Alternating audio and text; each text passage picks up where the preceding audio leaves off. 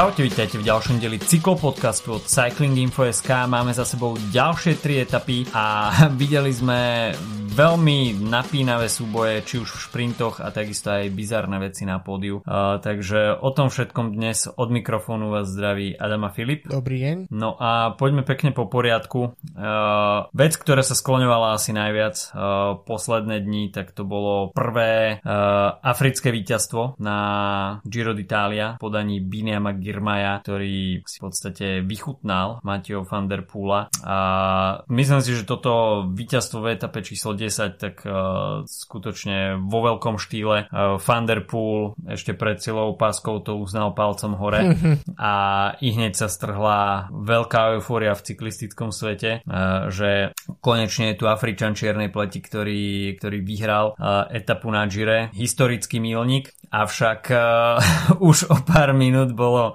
bolo všetko ináč, pretože Biniam Girmay si trafil korkom z proseka do oka tak nešťastne, že pod podstate mu to zavrelo oko a na ďalší deň musel odstúpiť z pretekov, takže uh, myslím si, že v tomto dni dva historické milníky, okrem teda už prvého spomenutého, tak uh, možno je pravdepodobne Biniam Girmay aj prvý človek, ktorý sa takto uh, podiovou, podiovým sektom uh, odpálil z Gira.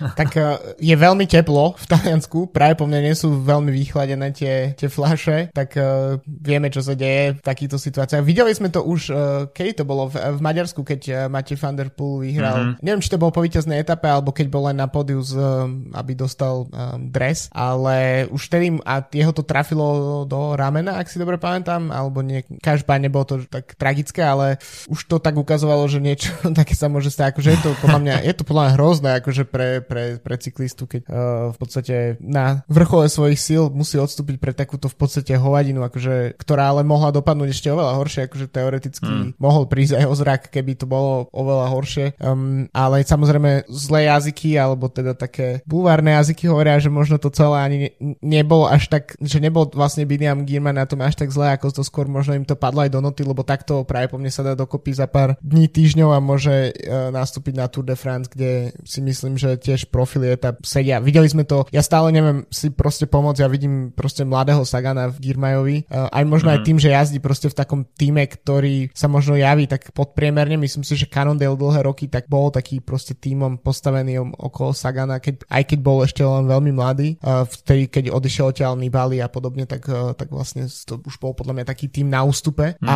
Vanty naopak sa zdá, že je tým, ktorý rastie, ale, um, ale je to stále, keby sme videli Girmaja jazdiť za, neviem, za Trek, alebo za, um, neviem, Jumbo Visma, alebo podobne, tak by to bolo samozrejme niečo iné. Um, tak toto podľa mňa má ešte aj príchod toho, že vyhráva um, underdog jazd jazdec za underdog team, čo je úplne podľa mňa fantastické a uh, myslím si, že budeme to opakovať častejšie. To proste veľmi dobre pre globálny vývoj cyklistiky, že je čierny cyklista z Afriky, ktorý, ktorý na takomto v podstate si pripísal druhé fakt obrovské víťazstvo túto sezónu a môže, myslím si, že to vyzerá tak, že bude v tom pokračovať a Vanderpool, ten palec hore, to sa mi veľmi páčilo, musím po- povedať, že to bolo akože pekný, pekné gesto od neho, ale najmä to pre mňa ukazuje, že možno, ten, možno naozaj Vanderpool s fanartom to nebudú mať také jednoduché a že tých, tých protagonistov v tých klasikách môže byť uh, o, o mnoho viac. Videli sme to uh, aj v, nielen v Gent Velogen, ktorý Girmay vyhral, ale v tej E3, čo bola vlastne prvá taká klasika toho rozmeru, ktorý Girmay jazdil a skončil myslím 5. a jazdil fantastický cel, celé preteky, um, tak uh, to je presne akože ukážka toho, že, že, že im rastie veľmi silná konkurencia, ďalšia a to je mm. pre vývoj klasik budúci rok uh, fantastické. No okrem teda toho Girmay jeho víťazstva, tak uh, treba vyzdvihnúť celú prácu Intermarš Vanty, pretože mm. v podstate tá selektívna skupina, ktorá uh, sa tam vyprofilovala uh,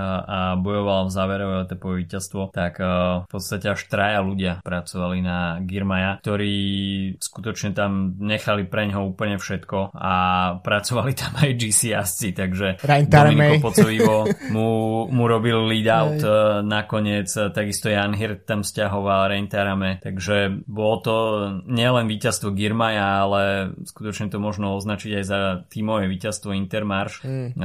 ktoré tam bolo úplne najaktívnejšie v tých záverečných kilometroch. A v podstate tým, že ten záver bol stále hore dole, hore dole, neustále sa tam nastupovalo, takisto to tam skúšal aj Carapaz Carapaz, skúšal to tam aj Nibali, takže bolo to tam veľmi akčné a Intermarš tam skutočne mal čo robiť, aby sa podarilo mm. pokryť všetky tie nástupy. Takže bolo to výživné a Girmay takisto, neviem koľko to bolo, 7-8 kilometrov pred cieľom, keď tam v zjazde minul tú zákrutu a v podstate z čela balíka sa dostal na absolútny chvost, takže opäť to vyzeralo pre Girmaja takže že bude mať v závere problém bojovať o nejakú lepšiu pozíciu, ale nakoniec to zvládol úplne fenomenálne a Van der takisto, myslím si, že bol veľmi blízko k tomu víťazstvu, ale začalo sa šprintovať o čosi skôr, pretože tých 50 metrov pred cieľom mu už odišli nohy a, a to v podstate hralo, hralo pre Girmaja. Takže Van der tam rovnako ukázal v závere veľkú silu, ale Girmaj bol v podstate v tento deň nad sily všetkých v tom samotnom špri, šprinterskom závere. Takže Girmaj sa dočkal, prvé veľké víťazstvo na Grand Tour a uvidíme, že ako bude jeho sezóna pokračovať. A myslím si, že pokiaľ by mohol nastúpiť, tak, e, tak by asi neodstupoval, hmm. pretože predsa len by tam mohol ešte, ešte bojovať o pár etap, ale skutočne takýmto spôsobom odstúpiť z Gira veľmi smolné, ale na druhú stranu cieľ splnený a, a môže sa plne sústrediť na ďalšie preteky v sezóne. Presne tak, akože je to, je to škoda, pretože áno, Girma je jeden z tých pretekárov, ktorý v podstate nemá pre nich až taký zmysel odstupovať, tak ako sme nem rátali s tým, že Caleb Ewan odstupí, mm. lebo jasne bude lídrom pre, pre Loto a stalo sa tak nakoniec po 11. etape, uh, tak, tak sme vlastne očakali, že to tak sa stane. Pri Girmajovi to nemá až taký úplný jednoznačný zmysel robiť teoreticky, um, ale tak bohužiaľ, no. Je to tiež ale možno, snažím sa v tom nájsť nejaké pozitíva, možno je to celkom fajn, že sa nič serióznejšie nestalo a že teraz má mm. naozaj možno ten protokol tých, tých, uh, tých, tých uh, co to povedať, toho pódia po etape, tak sa nejakým spôsobom zmení a nebudú si proste jazdci pripisovať takéto hlúpe zranenie, nezmyselné zranenia, pretože to je naozaj škoda, že vlastne aj pre tie preteky to musí byť škoda. Oni si to musia uvedomiť, že teraz uh, okrem toho, že uh, ja teda na Twitteri vidím non-stop každý deň aspoň 10 príspevkov o nejakých eritrejských uh, fanúšikov cyklistiky, ktorí, ktorí sú úplne na vetvi z toho, ako sa Girmajovi darí, čo je fantázia. Ale tiež je to pre tie preteky, je to strašne zlé PR, proste, že, že to tak, že vlastne prišli o víťaza etapy hneď po etape, tak to je, namiesto toho, aby ten príbeh s tým Girmajom sa ťahal ďalší 10, 10 eh, dní, tak mm. sa skončil viac menej a namiesto toho bola debata o tom, um, že čo treba robiť s, s fľašami proseka, tak to, to je podľa mňa nie úplne ideálna téma pre, pre, pre, pre Giro a takisto ani pre, pre sponzora, ktorý, pre ktorých to bolo úplne najhoršie PR, by som povedal. No, aj zlá reklama je reklama, to si, to si na to nezabúdajme, ale no minimálne z toho plyne ponaučenie, že že, že nestrieľajte aj doma uh, štuple, štuple do seba a nemierte ani na iných ľudí, pretože vie to vyvinúť dosť veľkú rýchlosť a je to taký menší projektil, hoci, hoci mekšieho charakteru, ale, ale predsa len vie narobiť pomerne dosť veľké škody, takže uh, vidno, že Girma je za sebou uh, nemá veľa pódiových ceremónií a asi takisto sa doma nekúpe v proseku, takže, uh, takže to bola etapa číslo 10 a etapové víťazstvo a zároveň odstúpenie Binama Girmaja. No a stále sa čakalo počas tých prvých desiatich dní na talianského víťaza. No a Taliani sa nakoniec dočkali a dokonca dvojnásobná radosť double v etape číslo 11-12. No a celú tú taliansku eufóriu na tohto ročnom Gire e, odštartoval Alberto Dainese. Pomerne veľké prekvapenie. Predsa len sa skôr čakalo, že v prípade talianských šprinterov by sa mohli presadiť Simone Consoni, Giacomo Nicolo, prípadne Saša Modolo. No a nakoniec to bol Alberto Dainese, ktorý takisto má svoju kvalitu, o tom, o tom nebudeme pochybovať, ale predsa len to bol asi jeden z tých menej očakávaných talianských šprinterov, ktorí by sa mohli presadiť v hromadnom dojazde. No ale v Reggio Emilia Gaviria predvedol fenomenálny šprint, keď sa tam úplne z ničoho v podstate v poslednej dvojstovke metrov dokázal preklúčkovať a ten top speed, ktorý tam vyvinul, tak uh, skutočne klobúk dole, mm. pretože musel si tam hľadať pozíciu rovnako ako Demar pri tom svojom prvom víťazstve, uh, tak, uh, tak bolo to neuveriteľne uh, technicky dobre zvládnuté a tú silu, ktorú tam vyvinul, tak uh, skutočne klobúk dole. Absolútne, akože um, myslím si, že tento šprint a v podstate ako aj iné šprinty na Gire, tak je veľmi špecifický tým, podľa mňa, že strašne skoro sa štartuje a bolo to vidieť mm. v tej etape, ktorú vyhral Cavendish, tak vyhral po 300 metrovom šprinte, um, čo naozaj nie je veľmi štandardné a tu tiež Gaviria, uh, Demar išli hrozne dlho, Gaviria to držal, vyzeralo to naozaj, že chvíľu to bolo nádejne. Pre mňa je to viac uh, ako víťazstvo Dainezeho, to je pre mňa prehra Gaviriu ďalšia, akože to je mm. um, ďalší nevydarený deň a ešte v podstate prehrať s niekým, um, nechcem tým znevažovať meno Dainezeho, ale proste prehrať kvázi s no-name šprinterom druhého rangu. Uh, to je jedno, ako, ako zajazdil ten, uh, ten finish, pretože ten bol akože úžasný, to bolo, to bolo krásne, ako sa tam fakt, že z ničoho, aký tam zrazu, aký tam bola vidieť tá, ten rozdiel v tej rýchlosti medzi finišujúcim Gaviriom a, a tým a Dainezem, to bolo neuveriteľné. Mm. Ale musí to byť ťažké, akože ťažké uh, na prehltnutie pre Gaviriu, pretože to proste nejde. Posledná jeho etap, etapa na Gire bola v 2019 a to myslím bola tá, ktorú mu pridelili po tom, čo relegovali Vivianyho, ak si dobre pamätám. Mm-hmm. Čiže to, tá sláva, ktorú, ktorú Gavi, s ktorou Gaviria prišiel do Európy a tak to, čo vyzeralo, že to bude proste najdominantnejší šprinter dlhých rokov, tak uh, sa pomerne rýchlo vytratila a je to, je to škoda podľa mňa, pretože to bol svojho času veľmi veľký talent a teraz mu podľa mňa nepomáha to, že jazdí za Emiráty. Práve po mňa, ak by sa vrátil do Quickstepu, tak by sa mohlo stať to, čo sa stalo Cavendishovi, hoci vieme mm-hmm. po mhm. aktuálnych prestupových uh, novinkách, že um, Kaviria určite do Quickstepu nepôjde, pretože tam uh, k Jakobsenovi pribudne Tim Merlier a práve po mňa aj Cavendish sa bude porúčať. Um, podľa môjho odhadu asi do Izrael uh, Premier Tech, pretože má na to vek. Bude jeden z najmladších uh, v Izraeli v 37 rokoch. Um, ale myslím si, že tiež poznačil tento šprint. Inak podľa mňa UNové nejaké nedostatočné už podľa mňa sebavedomie tiež po, po, po, podľa mňa po Gire plnom failov v podstate, tak ako mm. Gaviria. A tiež uh, vypadnutie Mar- uh, Michaela Morkova uh, mm-hmm. už minulý týždeň. Um, takže ke, akože Quickstep mal vlak relatívne OK rozbehnutý, ale nebolo to, nebolo to tak, ako keď tam má toho, toho pilota proste Morkova, ktorý potom odkatapultuje tam, tam Cavendisha alebo Jakob alebo kohokoľvek má vtedy na chvoste do, do toho jednoznačného šprintu. A možno práve to, že tam chýba teraz Morkov alebo že nie sú nejaké výraznejšie iné vlaky tímové, tak uh, možno preto sa práve štartuje s tými šprintami tak strašne skoro a preto uh, tí jazdci, ktorí by sme považovali za favoritov, tak uh, im dochádza sila v posledných, doslova v posledných metroch pretekov. Určite, tie šprinty na Gire sú o dosť neorganizovanejšie, ako sme zvyknutí z Tour de France, respektíve z etapových pretekov, ktoré sú určené väčšinou pre šprinterské vlaky, a arabské, arabské týždňové etapáky. Takže Mark Cavendish po odstúpení Michala Morkova je polovičný, dá sa povedať.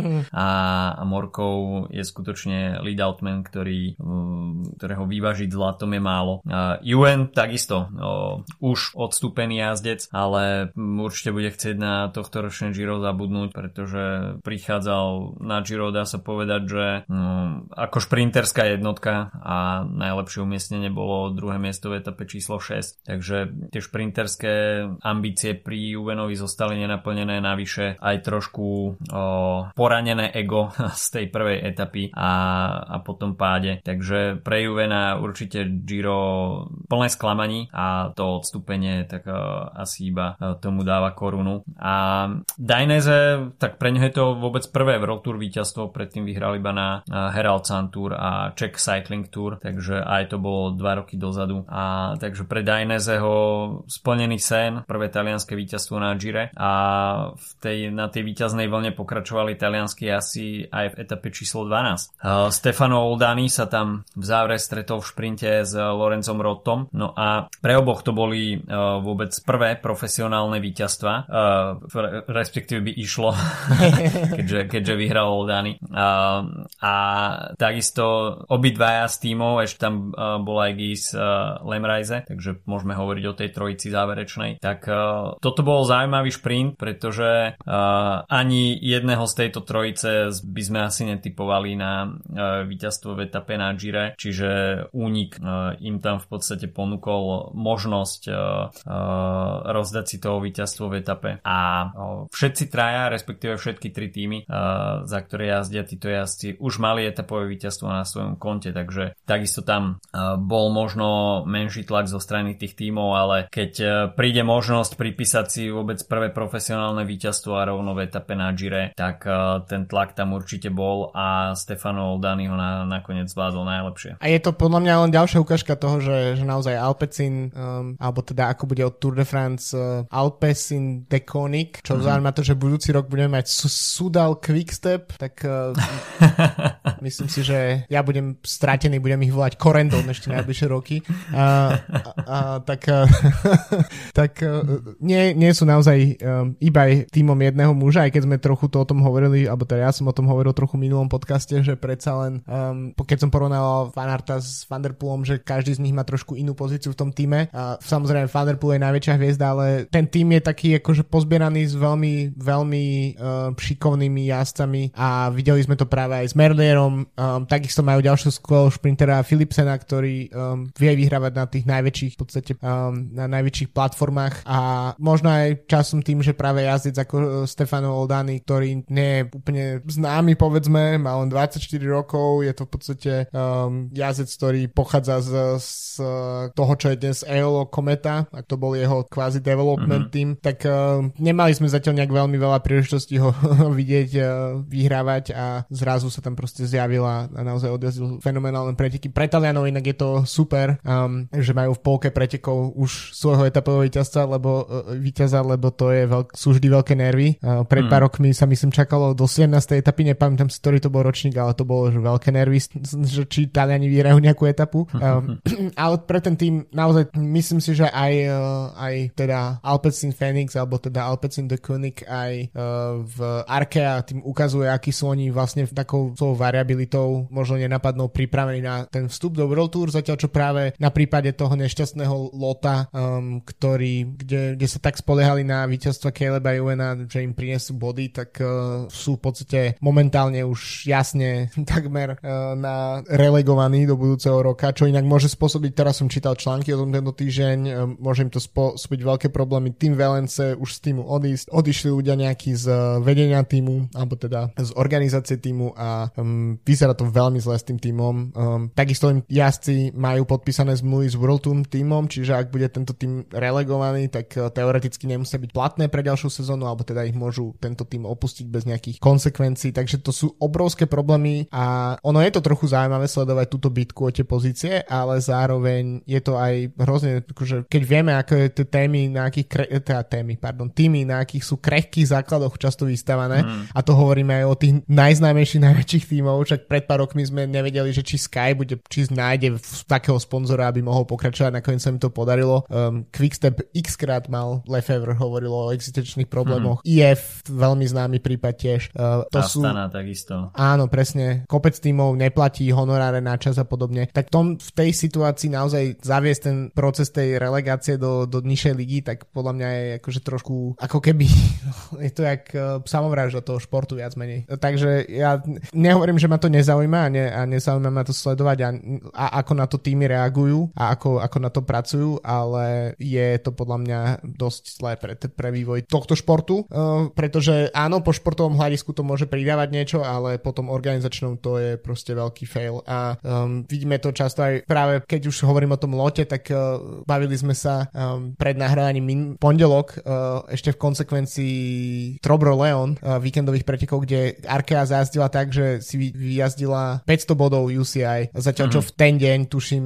vyhral Thomas de Gent etapu, za ktoré dostal uh, 100 bodov UCI. Čiže v podstate uh, práve po mne Loto nezíska toľko bodov za celé tieto preteky, ako získalo v, získal Arkea v jedných v podstate druhoradých pretekoch vo Francúzsku, len tým, že proste si postaví tú stratégiu takto akože rozumne. Takže je to veľmi zaujímavé, no ale aby sme sa k tomu vrátili, tak Alpecin je tiež jeden z týmov, ktorý nielen, že sa spolieha na to na Thunderpool, ale na, naozaj vidieť, že ten tým sa rozširuje. Videli sme to aj na začiatku sezóny, kedy Thunderpool ešte neštartoval, však sezónu v podstate oštartoval až na uh, Sanreme, hmm. tak Takže um, pre mňa toto je že veľ, veľmi dobré znamenia. Vidíme to aj v podstate Lorenzo Rota je z Intermarše. Intermarše pre mňa, ja som sa dosť veľa vysmial z toho týmu, aj z tých dresov, aj zo všetkého, ale musím povedať, že je mi čoraz viac sympatický ten tým. Je mimoriadne medzinárodný, to sa mi páči, proste majú tam Eritrejeca, majú tam Čecha, majú tam Nora, Maďara, Barnaba Šepáka, um, plus tam jazdia také proste tí klasici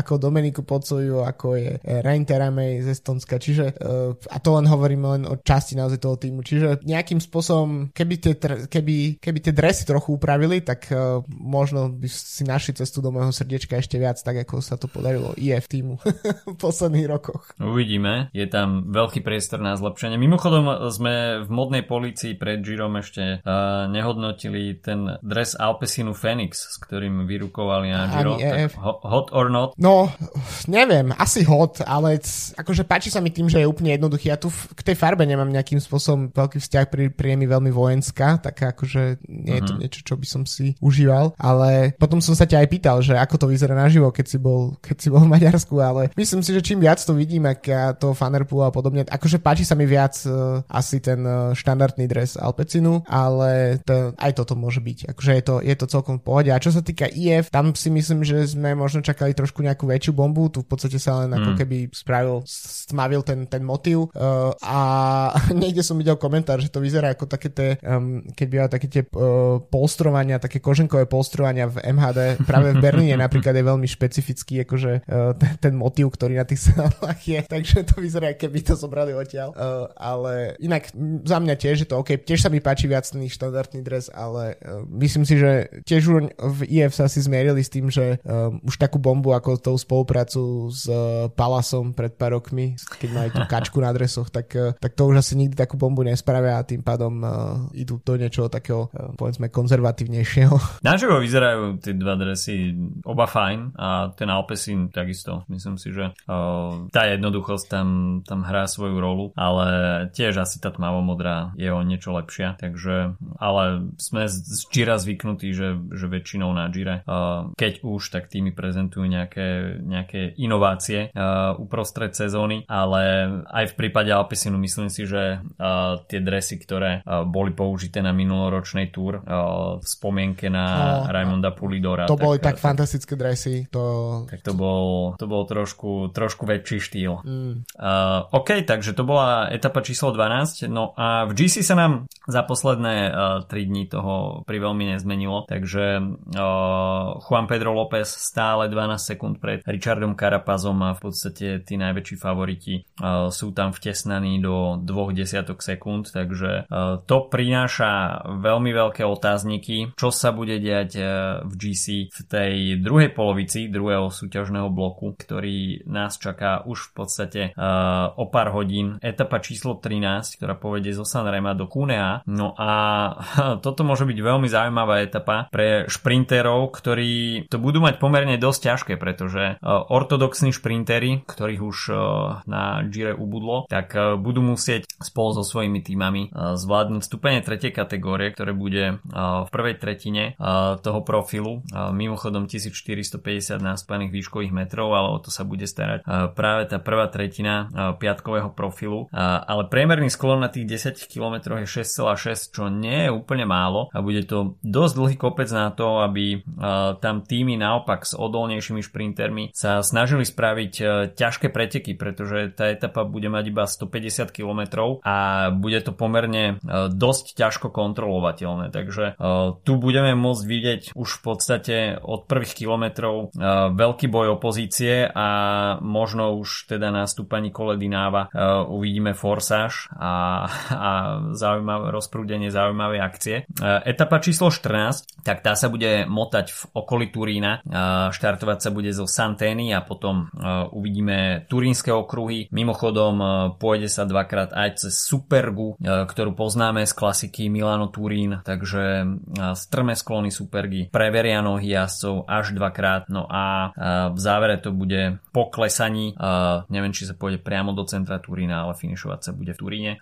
Mimochodom celkovo nastúpaných 3000 výškových metrov a dá sa povedať, že to bude neustále hore-dole, hore-dole, takže opäť tie žraločie zuby a bude to veľmi nepríjemné, asi budú budú musieť, musieť byť neustále v plnej koncentrácii a nebude to úplne ľahké, zvlášť nie, keď táto etapa je situovaná deň pred ťažkou horskou etapou so 4000 výškovými metrami a na programe toho nedelňajšieho dňa s finišom na stúpaní kone budú dve stúpania prvej kategórie a samotné cieľové stúpanie kone má, je charakterizované druhou kategóriou, ale je takisto veľmi dlhé 22,4 km a v priemere 4,3%, takže myslím si, že ten, piato, ten nedelňajší profil je ako šitý pre vrchárov a myslím si, že pred dňom voľna sa tam budú diať veľké veci. Myslíš, že to bude skôr uh, unikový, alebo taký deň, že naozaj, že vpredu ideme GC jazdcov? Musím si, vieš, prispôsobiť svoje typy na etapu, tak sa tak chcem spýtať, jak to Ja si myslím, že obidve alternatívy sú možné, mm. pretože ten, ten záverečný týždeň bude predsa len uh, dosť záhul uh, z hľadiska GC, pretože uh, jednak výškové metre budú veľmi požehnané a takisto záverečná časovka vo Verone, tak uvidíme, že či sa si budú chcieť spoliehať na tých posledných 6 dní, alebo to niekto napáli už v etape číslo 15, ale veril by som tomu, že, že GC jazdci sa pohrnú dopredu a, a budú sa snažiť pred tým záverečným týždňom si spraviť nejakú komfortnejšiu pozíciu. No dobre, tak uh, moc by nepomohol, ale tak môžeme, môžeme typovať teda.